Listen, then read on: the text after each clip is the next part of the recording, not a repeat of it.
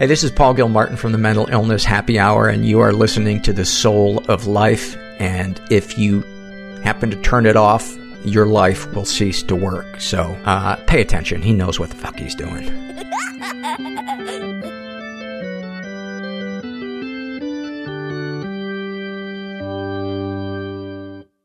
I had a career first. I was a actually a retail buyer for TJ Maxx. I bought $75 million of Maxx for the minimum before I uh, uh, turned my attention to studying uh, medicine. Today on The Soul of Life, I speak with Dr. Lou Lucas, Chief of Palliative Medicine at the Nebraska and Western Iowa Veterans Healthcare Systems. As a palliative medicine physician, Dr. Lucas is trained to pull together all of the specialists that might be caring for a patient with a life-threatening disease and implement a cohesive treatment plan that cares for body, mind, and soul. And I sometimes think about myself as, um, you know, a witch doctor. I'm sort of one third medical doctor, one third psychologist, and one third spiritual director. And so there aren't that many doctors who can have feet in all those worlds. We talk especially today about the well established link between mental health and physical health and the role of spirituality in healing. Most people have a lived experience of this sense of there's something bigger than I am. I'm part of something.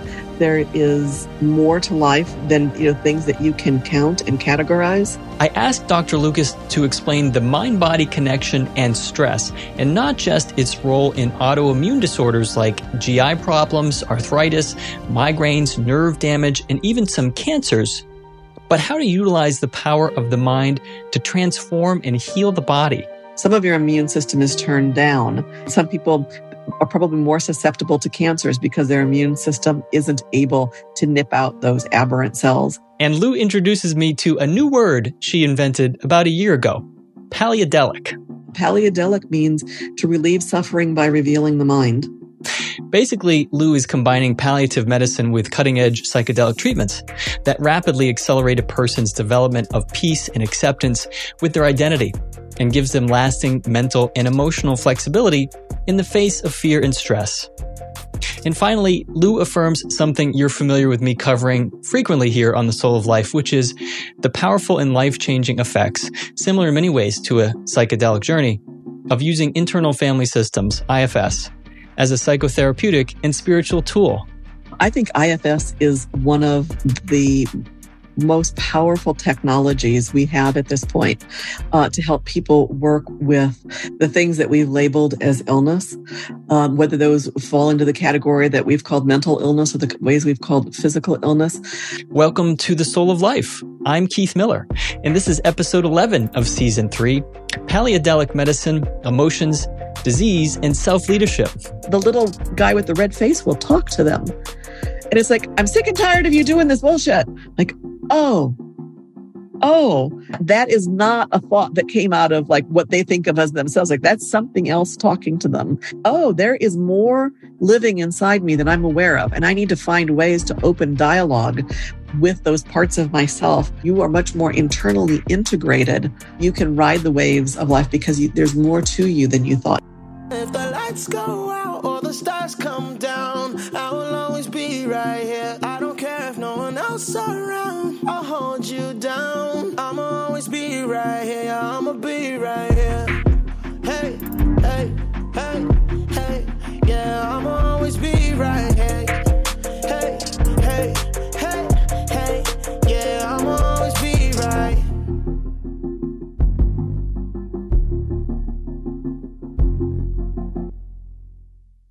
I'm Keith Miller, and my podcast, The Soul of Life, is here to help you remember who you really are.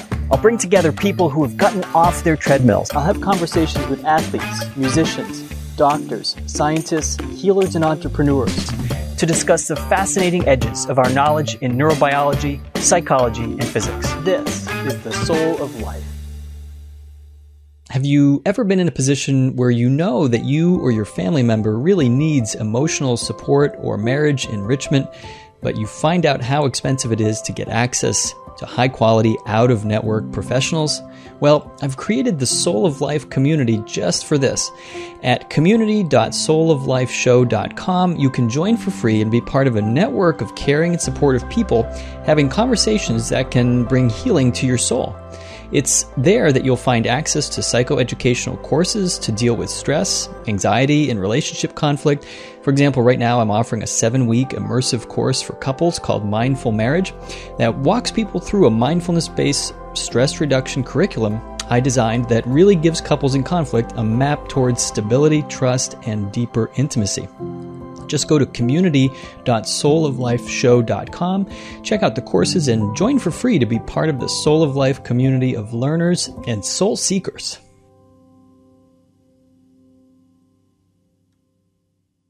Dr. Lou Lucas is chief of palliative medicine at the VA Nebraska and Western Iowa Health Center. She's also an associate professor and site director of VA inpatient palliative medicine and associate professor of palliative medicine at the University of Nebraska. I'm here today to speak with Dr. Lucas about physicians' health and mental health and their care and quality of life for people with terminal illness how does a physician take care of themselves or a healer take care of themselves and prevent or deal with burnout and their own health issues? We'll also speak today about pale- something very interesting called paleodelic medicine. So uh, it's a great to have you, Dr. Lucas. How are you today? I'm well, thanks. I, I want to kind of ask you if you can describe off the top here what palliative medicine is for the average person that's not a physician. Sure. Palliative medicine is described as an extra layer of service for people with serious illness. Um, and I think most people have the lived experience, or at least people who have serious illness have the experience of they have lots of people who are focusing on small parts of their body, but not very many people who are putting the whole thing together who have that special expertise in dealing with illnesses that might be life threatening. Um, so palliative medicine was um, born out of the hospice movement when they realized there was a specific need for doctors who are trained in this. So we're trained in um, excellent communication skills. Um, and I sometimes think about myself as, um, you know, a witch doctor. I'm sort of one third medical doctor, one third psychologist, and one third spiritual director. We have so little language for it, right? Because most people's uh, perceptions are wrapped up around religion and they have lots of judgment, good and bad, about religion. And you say, well, no, it's not really about religion. It's about right. something else. Right. Um, and so I think developing language uh, with people about how to talk about these things meaningfully, because I think it impacts healing in huge ways. And I think you shared that, of course. Yeah, I do. Uh, what would you say if you could put your finger on it? What's that something else that you're that you're hoping to bring in? You know, I have this sense that in our culture in particular, we've really tilted towards uh, the logical, rational parts of ourselves. And there's a lot of reality that is based, that is n- not logical and not rational uh, and can't be perceived with those terms. And when you try to reduce it to those terms, it sounds corny. Um, but most people have a lived experience of this sense of there's something bigger than I am. I'm part of something. There is more to life than you know things that you can count and categorize. Um, and so it's that sense of a greater sense of possibility and a greater sense of connection uh, with something meaningful. Right. Yeah. Connection is a is an important word, and mm-hmm. and meaning is important. Those are things that you're, you're. It sounds like you're saying we we don't always if we can't find the answers, that may not be we may not be asking the right question. right. We're not asking the right questions and we, and we don't have necessarily the best tools. Yeah. Yeah. Sounds and, like and, yeah. yeah. And I'm sorry, we've really overvalued this sense of, you know, if I can count it, if I can check it off on a checkbox, if I have a list, if I can do those things, then it's real. Uh, but if I can't do those things, then uh, it's something else. Right, right. I'm I'm struck by how uh, some of the some of the latest science coming out in neurobiology and the, the brain when we think about what a healthy mind is. It's not how smart a person is or how well they test or perform. It's actually how well they tolerate ambiguity yeah. or uncertainty. That's a healthy yeah. mind. Absolutely. And the ability to remain creative in the face of stress, the ability to be adaptive.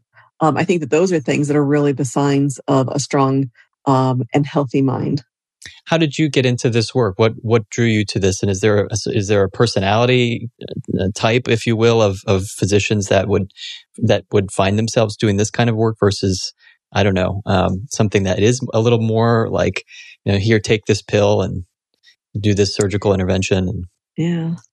Um, You know, it's interesting. I don't know if I'm sure people have created typologies of the different kinds of people who go into medicine, um, but there um, are a group of us who, you know, we uh, peel off the the herd at different times in our careers. Um, but you see people who are who are more holistic, so more looking at whole the, the whole person. They are um, more willing to deal with that ambiguity and not be so locked into well, if it's not in that textbook, it doesn't exist. Um, a lot of willingness to do your own personal work because if you're not doing your own personal work, you really can't be uh, in the thick of it with your patients. Um, and what I find interesting is that we have a palliative medicine training program, a fellowship at the University of Nebraska.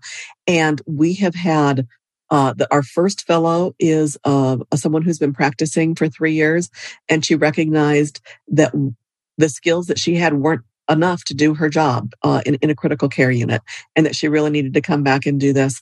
And now in our next two years, we will have mid-career people who kind of recognize like, oh, this is important work and I need more training in it.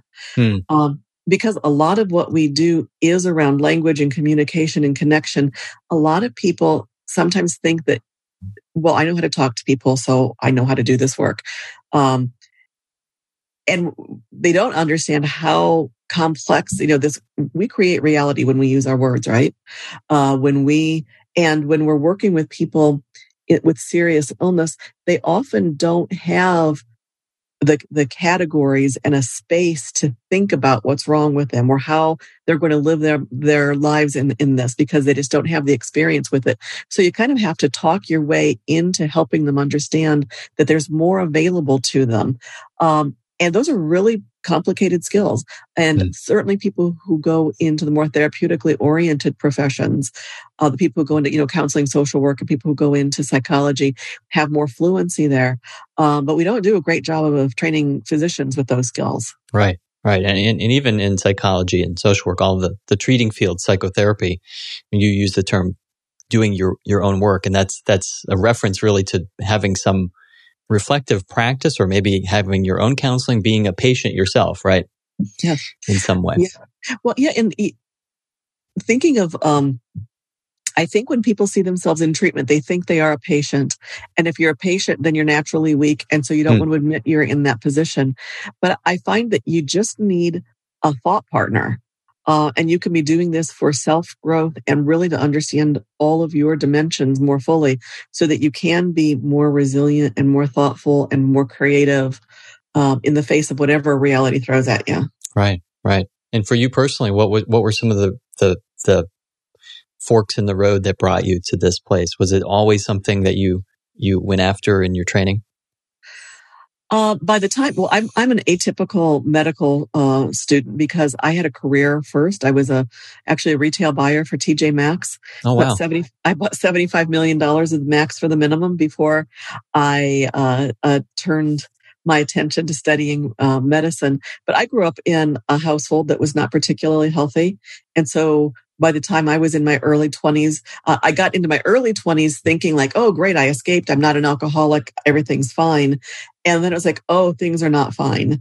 Um, and I found my way into therapy and really understood how important that was. And so I came into the study of medicine with a personal portfolio of work and knowing what happens to just kids in like in households that wouldn't look that bad on the outside right. uh, and, and what happens to people. And then um, because i had had a career i worked with people who had serious illness um, and so came to it with a little bit more fluency. Then when i was in uh, my medical training i actually had a semester where i lost a surprising number of people um, in my life. My uh, father died um, two uncles, a cousin, and our family dog in the space literally of one academic semester. Oh my goodness. And I felt like, oh, I, you know, got my, you know, my thesis in how people deal with serious illness and all the different ways that people dealt with it um, in our family. Um, and it was interesting because even though I was just a med student at the time, my family turned to me as if I knew what I was doing because people don't know what they're doing in that space, right? When you're, you, when you're a husband or your child or someone is sick, um, you need a guide.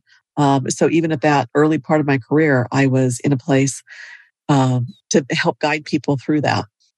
And certainly, you you were handed a series of, of losses that sounded like became your teacher in some way and or instructor, yeah. um, but you also had a a natural skill or leadership set that people look to, and even in your family.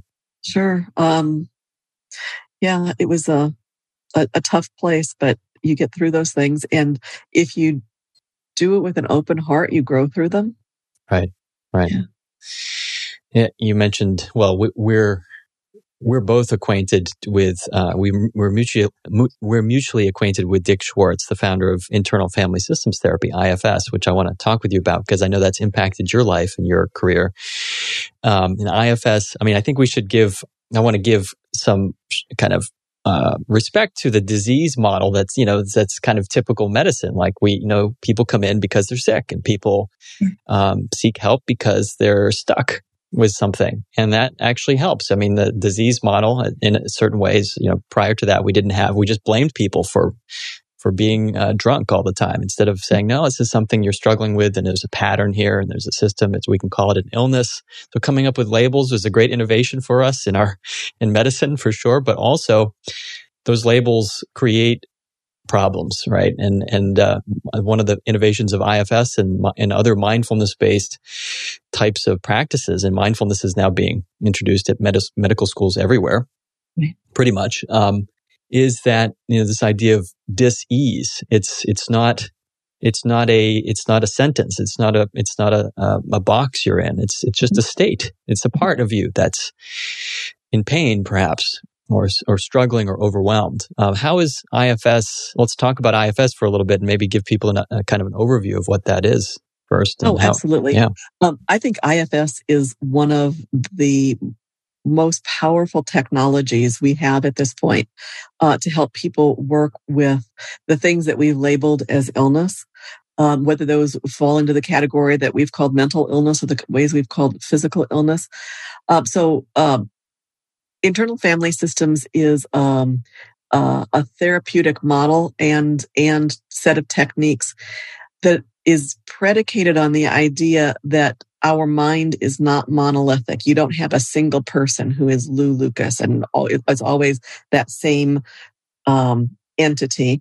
That really our minds are a constellation of uh, little sub personalities that have uh, their own wants, needs, uh, and desires. And at all times, they're sort of negotiating inside with who gets control of your body and who gets to determine what the actions are and who makes decisions around here. Um, and, uh, you know, Dick stumbled upon it when he was working with uh, women with eating disorders.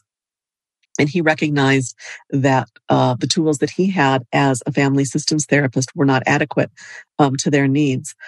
Um, I was really lucky uh, in that I had had some experience with, there's some different models that look at this uh, idea of the mind being different parts. There's, you know, voice dialogue therapy and gestalt therapy.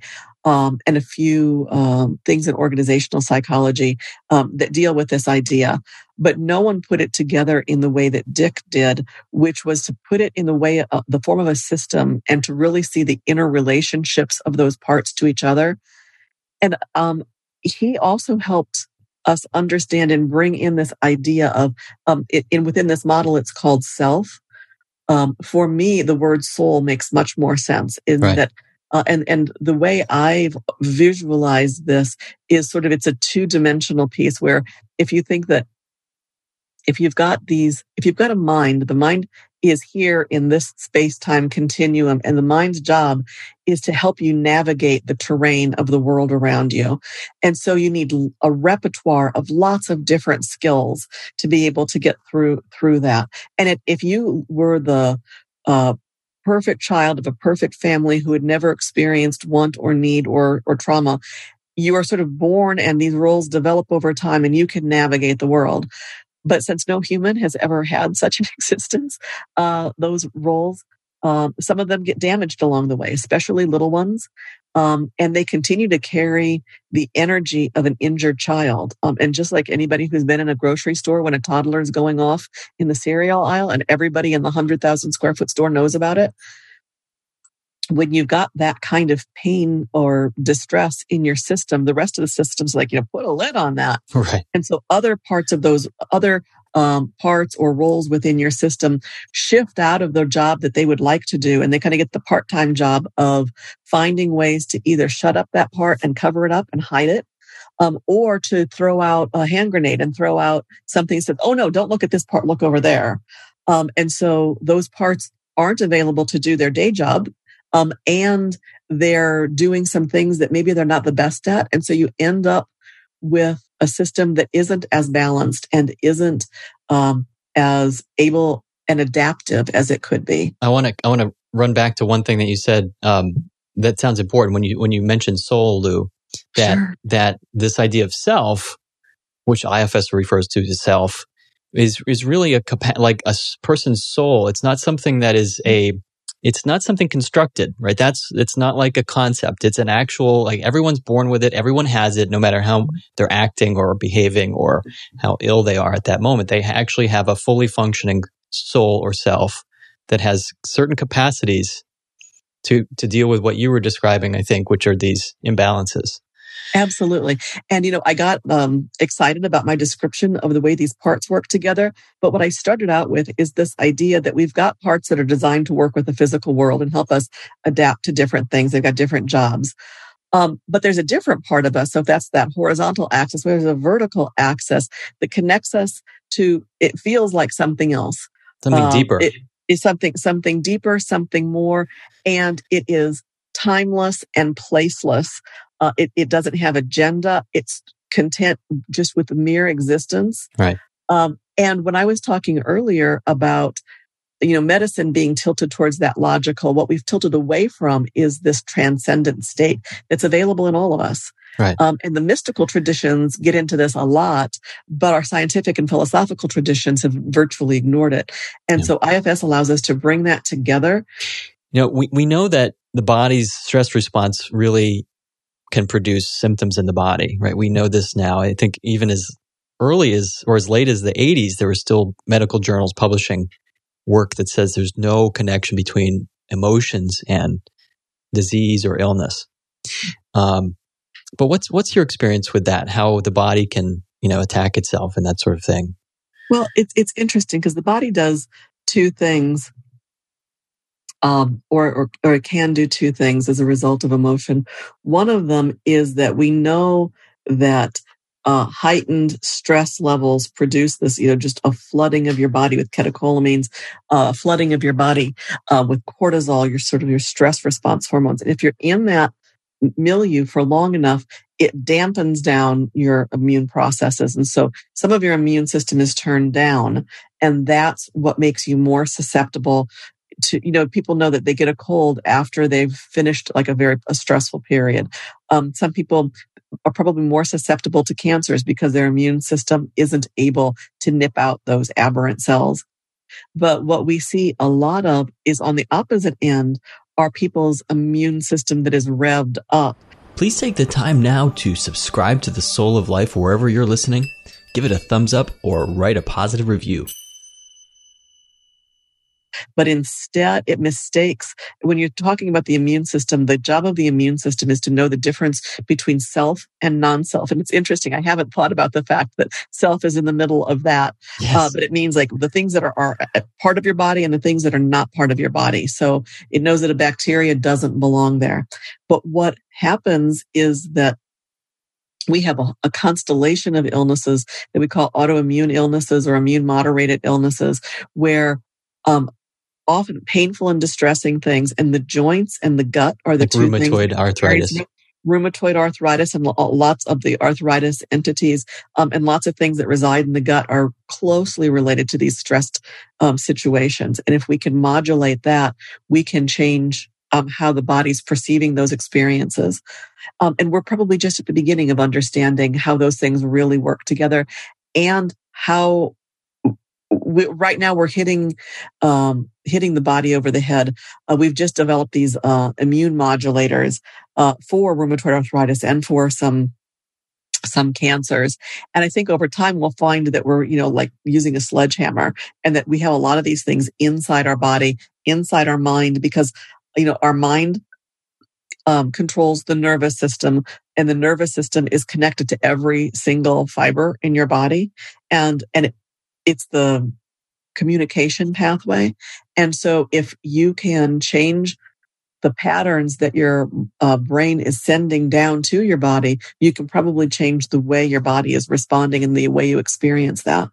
It's a really hopeful, hopeful message. I, I know uh, these two books are beyond the scope of our conversation here, but I would refer people to my interview with uh, Bessel van der Kolk, uh, his book, The Body Keeps the Score, and also Gabor Mate uh, in his his book, The Body When the Body Says No, which is really talking about the same thing, the body's ability to recognize self and non-self, and how sometimes caretakers, people, I think they see often there's a correlation between people who are caretakers in their family or, or professional caretakers and these autoimmune diseases.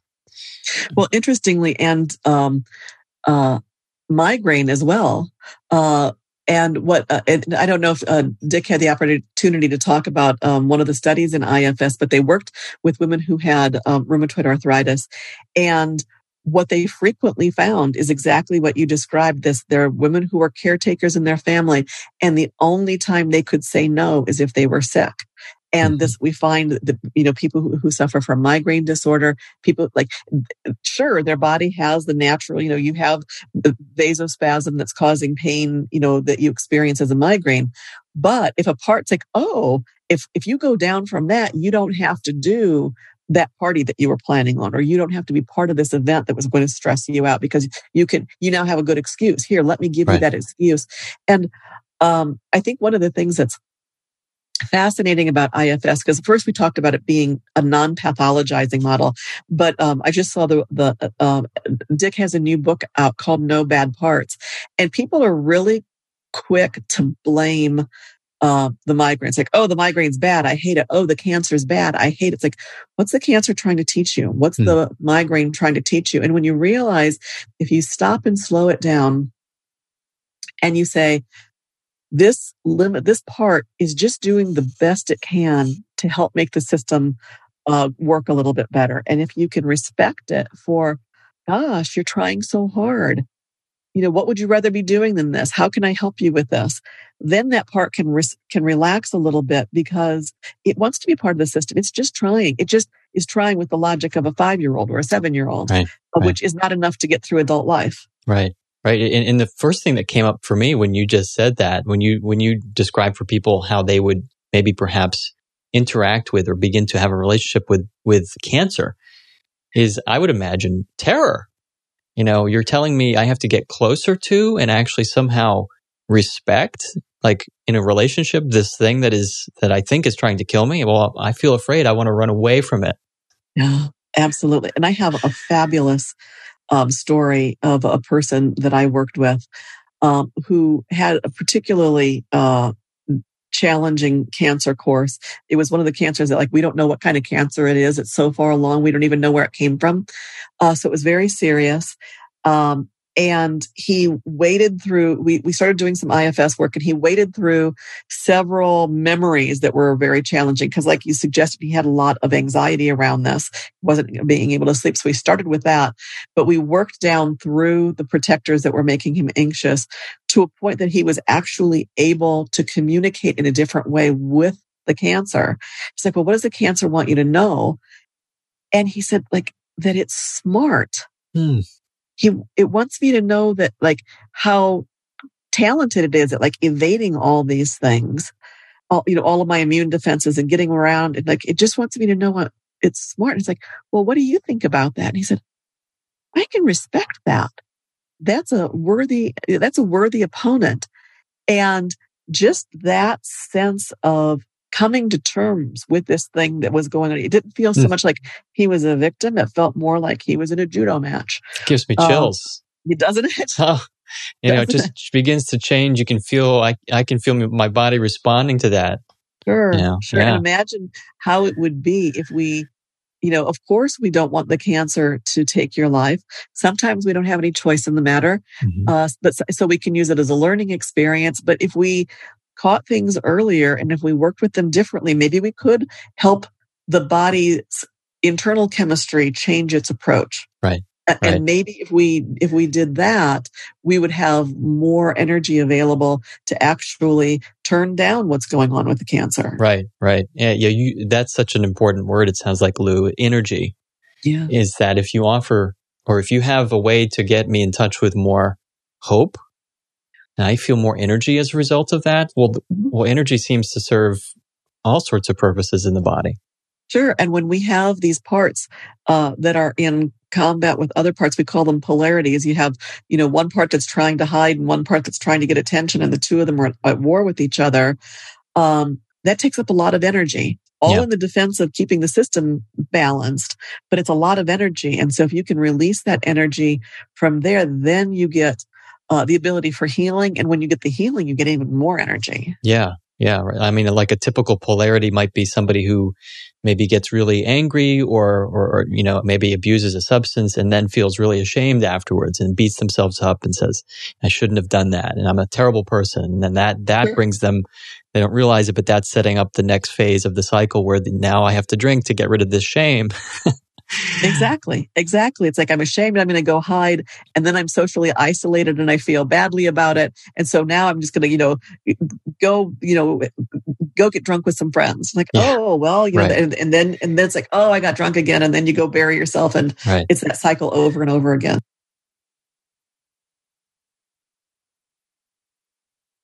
You also used a, a term when we were speaking earlier, um, paleodelic. Wow, pali- paleodelic, and that's uh-huh. that's new to me. But I am yeah, familiar with psychedelic assisted therapy, and that's something of interest for me and many people now. So I'm curious if that's related. Yeah, so um, paleodelic is new to you because it's new to everyone. Because I kind of coined it about a year or two ago, uh, and we, if and we actually have a website called paleodelic.org uh, to just uh, that's the um, website of our research group. So, uh, paleodelic means to relieve suffering by revealing the mind. Mm. And for me, it's that interface of recognizing humans who are suffering. And in my place, it's people who usually have life threatening illness. Uh, but all of these ways of suffering, people who've experienced trauma, whether it's uh, military trauma, sexual trauma, identity based traumas, uh, legacy traumas, uh, people who have uh, serious chronic illnesses, people who have addictive disorders. Those are all forms of suffering. And um, I think that we're approaching a place where we have new tools. And the new tools are um, the psychedelic um, agents, which seem to be a catalyst or a key inside the human brain and the human mind. What these agents appear to do is relax the mind and um, particularly they relax the stories we hold about each, uh, ourselves. Um, and if these stories, uh, the, the, the way you think of, you know, I am Lou Lukas and I am a doctor and I am a this and I am a that, it's like, oh, let's just let that relax.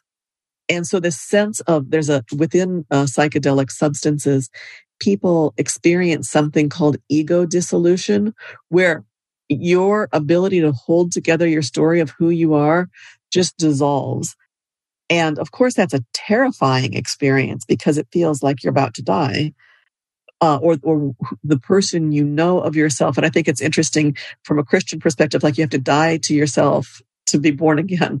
Uh, that there's a sense of that the way you know yourself dies. And in that relaxing, it gives you access to your psyche, to the inner workings of your mind in ways that are not possible without either decades of meditative practice or these agents that exist in nature. We're on the verge of those substances being re-regulated, so we're able to use them medically. Um, I'm involved with it because I'm doing a trial uh, of uh, existential distress in people with uh, inoperable pancreatic cancer. Wow.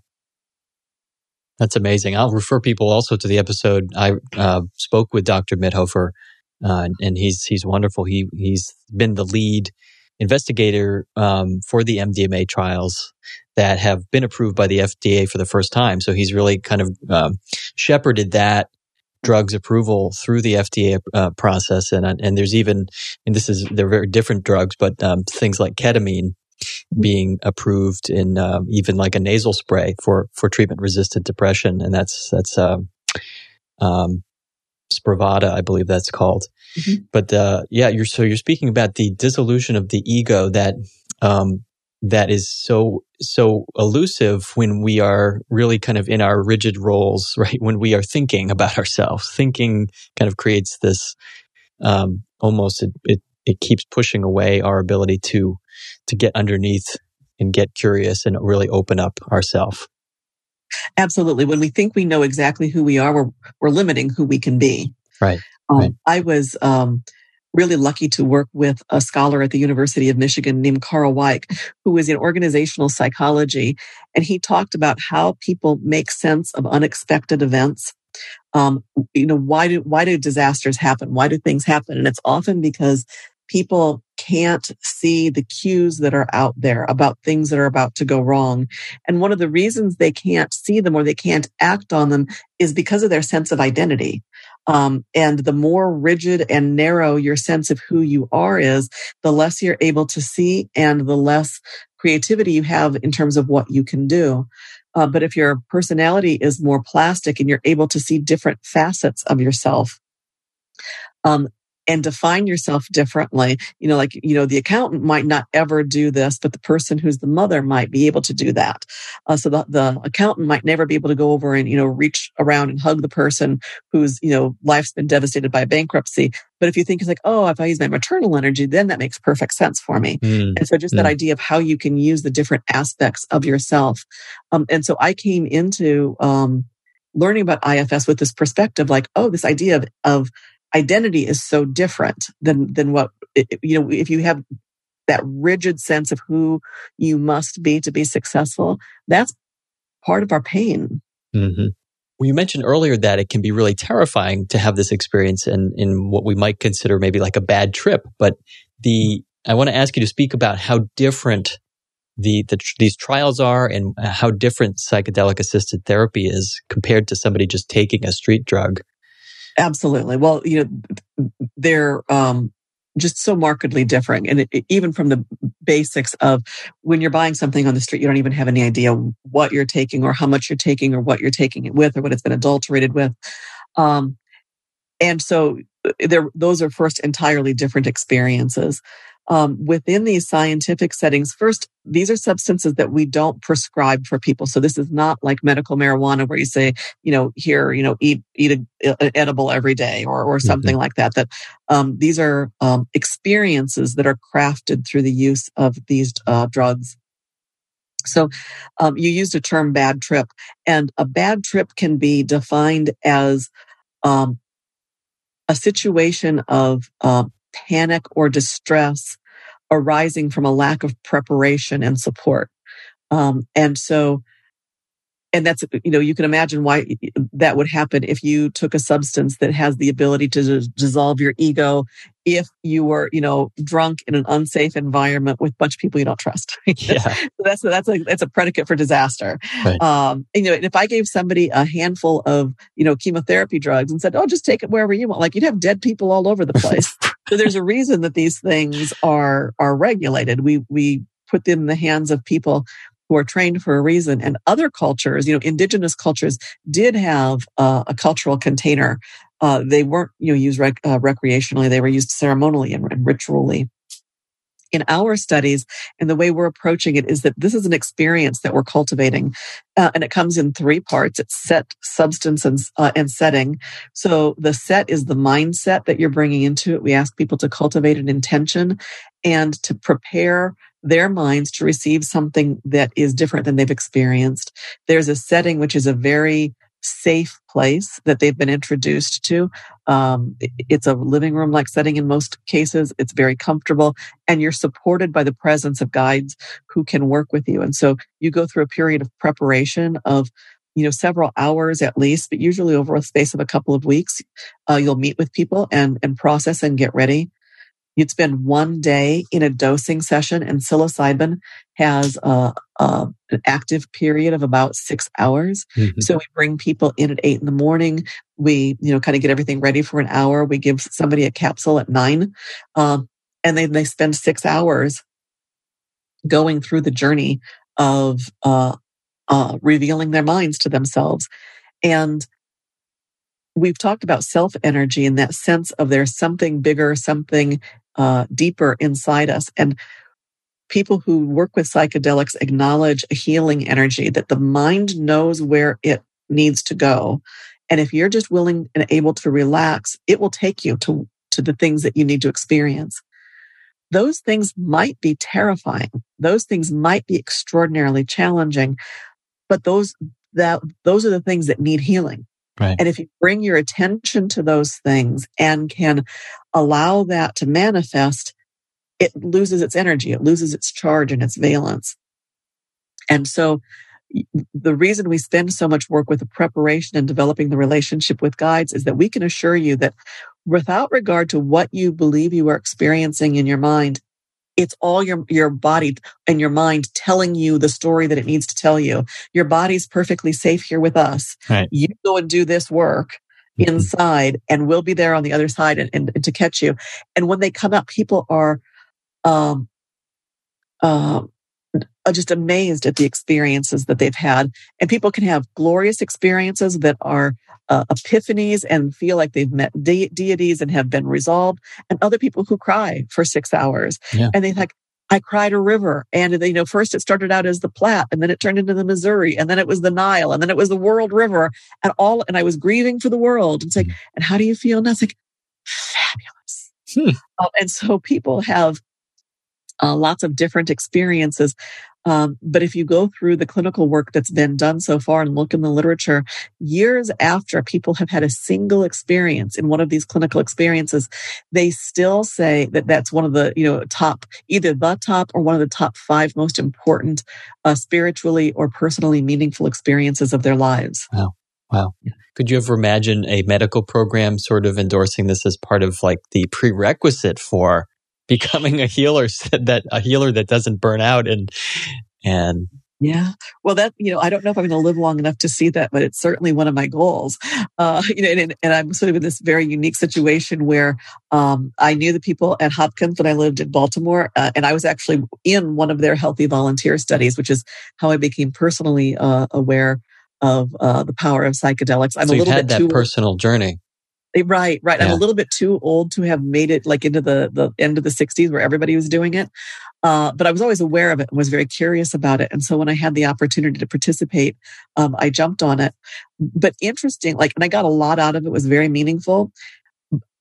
And about a year after that, I took my uh, IFS level one training. And as soon as I got that map, it's like, oh my God. And I could immediately, I'm, I, am going to use the term flashback, but I don't mean it in that scary sense. But it was just like, I could see different parts in this journey. It's like, oh, that was this part doing this.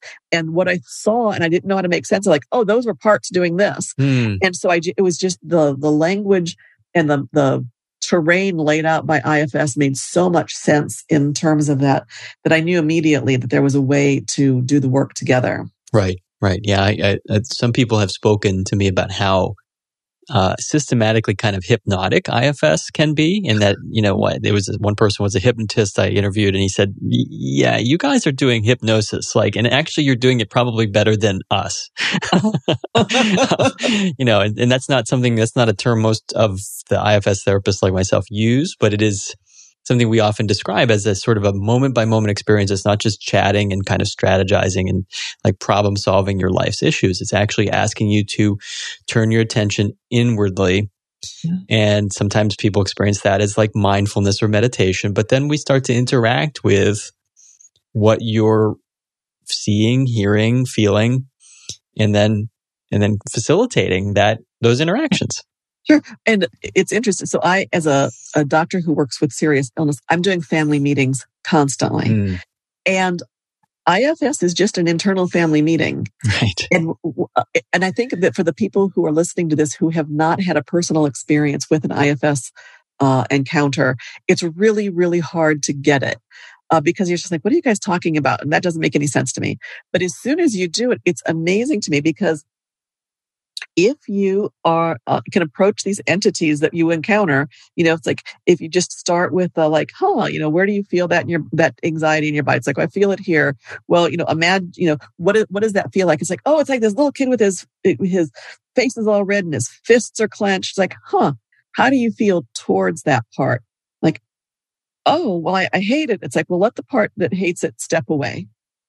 Okay, now how do you feel towards it? Like, oh, he looks miserable. It's like, do you feel some compassion towards me? Totally. Like, let him know you feel that compassion.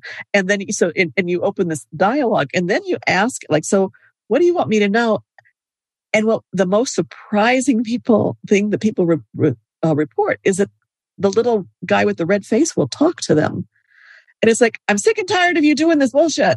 Like, oh, oh, and, and that, that is not a thought that came out of like what they think of as themselves. Like that's something else talking to them. Mm-hmm. And when you're able to be, be in that place of like, oh, there is more living inside me than I'm aware of. And I need to find ways to open dialogue with those parts of myself.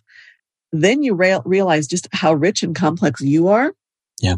And if you can allow those parts to, you know, have their say, um, they're much more available to you and you are much more internally integrated um, than you are otherwise. And, and then you have a sense that you're better grounded, that you can ride the waves of life because you, there's more to you than you thought. And if part of you isn't getting what it wants, another part of you maybe is getting what it needs. Right. Uh, and, and, right. and, it really just helps you in, in so many ways. I wish um, everyone could have that experience and not just wait until some life catastrophe like a divorce or a terminal illness or something to to bring them to this breaking point of saying, okay, well, I'll open up to some something I haven't thought about before. Well, and that is the conundrum, right? Because we have a world full of people who are just aching, right? Mm. You know, like you, you, watch the news and you've just got people who are just so inflamed and infuriated and it's a spiritual crisis of the world. Absolutely. Absolutely. And we reserve these healing modalities for people who are able to self define and people who have insurance coverage and people yeah. who uh, who can be part of a clinical trial. Right. Um, sort of, it's a privilege. Yeah. To, to get this sort of treatment. Yeah. That, when you talk to, uh, like Roland Griffiths, who is the uh, scientist who brought a lot of the psychedelic therapies and made them available to us because of his uh, rigor, the rigorous work he did. Uh, you know, I was very excited saying, Oh, look, it looks like we're going to be able to use these things for people with cancer. And he's like, But you know, why do we have to wait for people to have cancer? Uh, so he talks about uh, using these substances for the betterment of healthy people. Yeah. Yeah.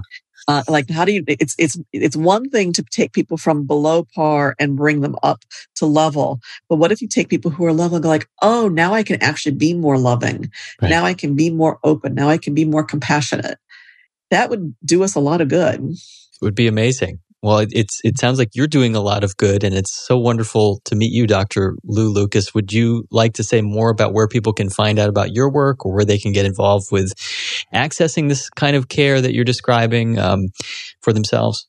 Sure. Uh, so uh, our uh, team's website is palliadelic.org. Um, and there's just a little bit of information about our field in general and the research that we're doing. Uh, these days, there's a lot of work about um, psychedelics, uh, and there's a lot to be to be found outside. Um, there's an organization called the Hefter Institute that's curated lots of videos of people who are talking about uh, their experience, and I find those are very helpful um, the people at the USONA Institute, um, who are one of the sponsors for um, psilocybin in terms of becoming uh, a regulated or an appropriately regulated drug, um, have resources available. Um, and there are just a couple of people doing really good work that, you know, the Aquilino Cancer Center in Maryland is a group who are who have actually opened a center for uh, for healing for cancer patients, um, and they're doing some uh, uh clinical trials within their cancer center. They have some new MDMA work available, um, and there are about six of us um, in the country now who have trials that are either in progress um, or are about to start. Um, so if you just start looking around, you will start finding them. That's great. I'll put a link to palliadelic.org on my, on the show notes for this, but that is spelled P-A-L-L-I-A-D-E-L-I-C dot O-R-G.